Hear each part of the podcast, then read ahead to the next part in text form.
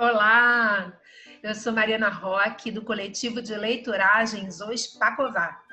No dia 6 de março, próximo sábado, nós nos reuniremos para nossa primeira roda de leitura, momento em que vamos nos deliciar com os temperos da narrativa de Francisco Azevedo em O Arroz de Palma. Vamos a um trechinho?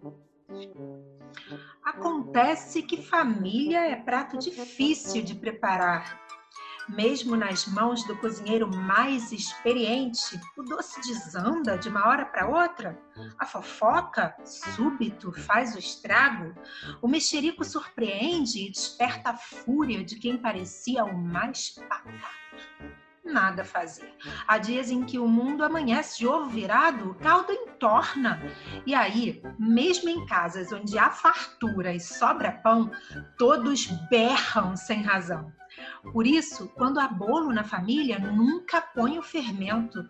Deixe passar o tempo e o que hoje parece tão sério, breve passará a fazer parte das reminiscências, das conversas de mesa, da horinha da saudade. Mas que no momento machuca, ah, machuca.